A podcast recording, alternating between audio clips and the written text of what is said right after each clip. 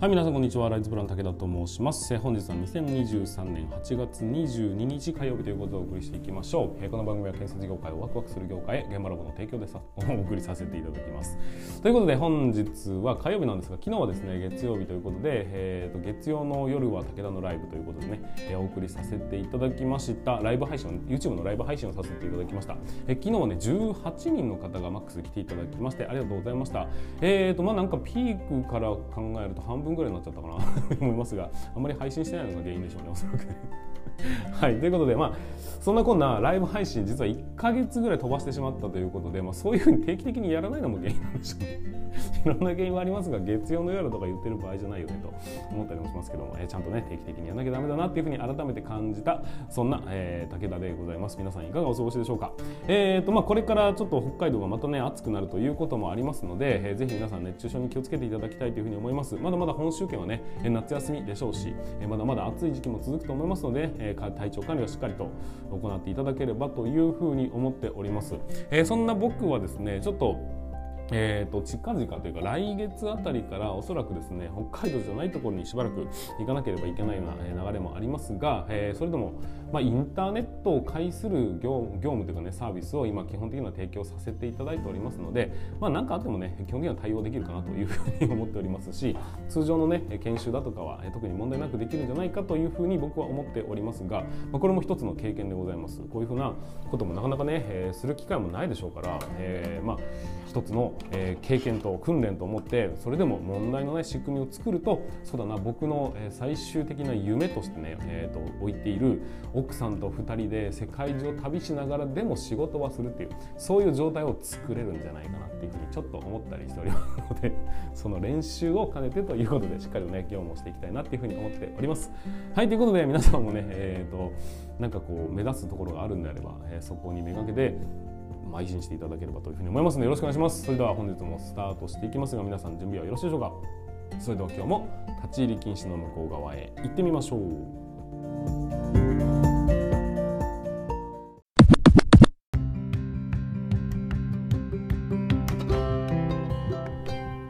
はい皆さんこんにちは。ライズプラン武田と申します、えー、建設業を持ち上げて楽しい仕事にするために YouTube チャンネル建設業を持ち上げる TV を運営したり現場ラボというサイトでは若手の育成働き方改革のサポートをしたりしております。ということで本日もサウトを進めていきますが今日の本題は何かと言いますと,、えーと、現場に出過ぎてもいいのかっていうところについてお話をさせていただきたいというふうに思っております、まあ、新人若手に関しまして、まあ、僕もね若い頃に同じような悩みを抱えているような気がしますが今回はですね、えーと、コメントをいたただきましたのでそれに対する答えということでお話をさせていただきたいというふうに思います。えーと、コメントの内容としましてはこういうものでした、えー、自分はついつい現場に出過ぎてしまう人間ですと。で先輩からは、えーと、もう少し事務の仕事もしなければダメだと言われてるんですがこのままで大丈夫なんでしょうかというようなそんな内容のね質問だったんです、まあ、単純な話えーと、若いうちってこう現場にこうずっと出ずっぱりになってしまってなかなか帰ってこない。結果、えーと、夕方に帰ってきてそこからなんか書類をねちょこちょこっとやってると、まあ、気が付いたら残業になるよねと。その残業良くない残業だからもっともっとこう、ね、と現場と、え事務所をもう少し、ね、行き来できるようにちゃんと自分でね動きを考えろと。いうふうなことをおそらく先輩は言ってきたんだというふうに思います。まあ、これに対してね、えーと、本当にこれでいいのかなっていうもうちょっとどうやったらね戻れるのかなみたいなことの質問だと思うんですがこれをね僕なりに回答させていただきたいというふうに思います。えーと、まずは施工管理の仕事についてまあそうだな明確な区分けはないんですがただ、えーと、一般的には、えー、施工管理の仕事の8割はデスクワークだというふうに呼ばれております。で、まあ、要はね、現場に出て指示を出したり確認したりっていうことも確かに大事なんですが、そもそものことを考えると相対的に見るとね、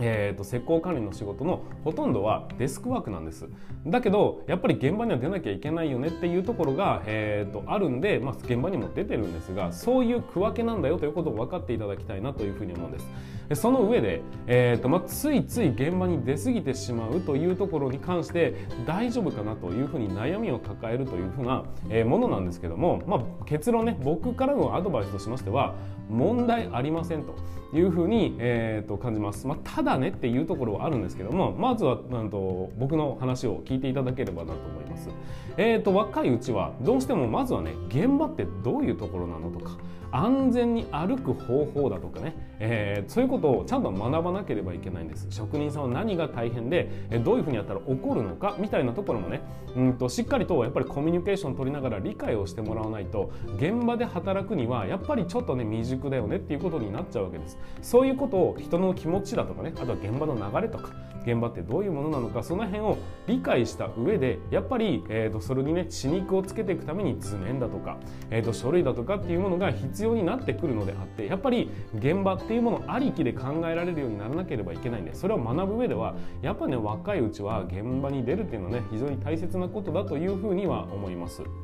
まあ、ただですね分かっていただきたいんですが、えーと、人間の動きというのは基本的には必要性があるからそういう動きをしてるんですっていうふうに感じるところでございます。えーと、若いうち、まあ、少なくともねその、うんと、悩みを、えー、とコメントとしていただいたその方に関しましてはきっとですけども、えー出たいと思って出ているっていうのもあるのかもしれませんが少なくとも出る必要があるから出てるわけですよね、えー、なんかこう片付けなきゃいけないとかわかんない、えー、指示を出さなきゃいけないとか話しかけられたらちゃんと答えなければいけないみたいなところが、えーと、自分の中であるから。だからこそ、えーと、そういうふうに現場に出てるんだと思うんです。不必要に現場にずっと出てりゃそれはね、えーと、中に入った方がいいかなと思うと思うんですけども中に入れよって言われるのは間違いないと思うんですがでも自分の中でね本当にこのままでいいのかなって悩んでるってことは少なくとも、えー、中に入らなきゃいけないのは分かってるがなかなか外に外にずっといちゃうんだよねっていうことなのでつまりは外でやることがたくさんあるってことですね。だから要するに外に必要性を感じていて中にはそんなに必要性を感じていない今のタイミングというのはそういうタイミングなんですっていうことを理解していただければ、え別に問題のない話だというのは分かっていただけると思うんです。ちゃんとですね今後ですねうんと成長していくとやれ、え施工図をかけたのと施工図をチェックしろだのそしてまた段階が上がってくると,、えー、と打ち合わせをもうちょっとちゃんとしなければいけないんだとか横断取りをしていかなきゃいけない工程表書かなきゃいけない。そしてもっと上がっていくと予算を管理しなければいけないというふうに、えー、とおのずとですね事務所でやらなければいけない仕事っていうのがどんどんどんどん増えてくることになるんです。その辺が、えー、分かってくるとそのね現場と、えー、事務所の仕事の比重が少しずつ事務所側が大きくなってくるとおそらくですが皆さんは今度逆転していくと思うんです。最終的にはなかなか現場に出たいんだけど出られないっていう状態になるというふうに思うんです。これは、えーと、結局自分のね能力が上がってきたからデスクワーク側の方に肘を置かなければいけないと自分の中で何かしら判断をしてだから現場に行きたいんだけど行けないんだよなという状態に少しずつなっていくもんだというふうに思うんです。だから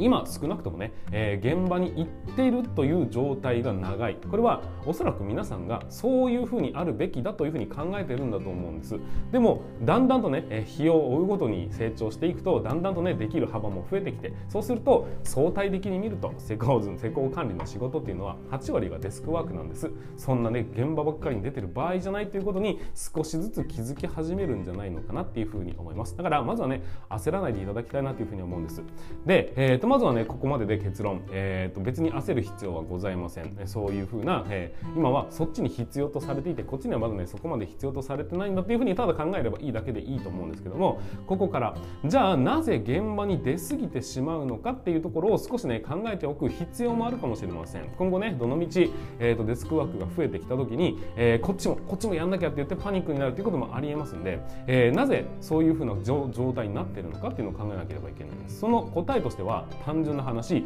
やるべきことが多すぎるから。うん。もっと言うとやるべきだと思っていることが多すぎるから。だというふうに思います。まあね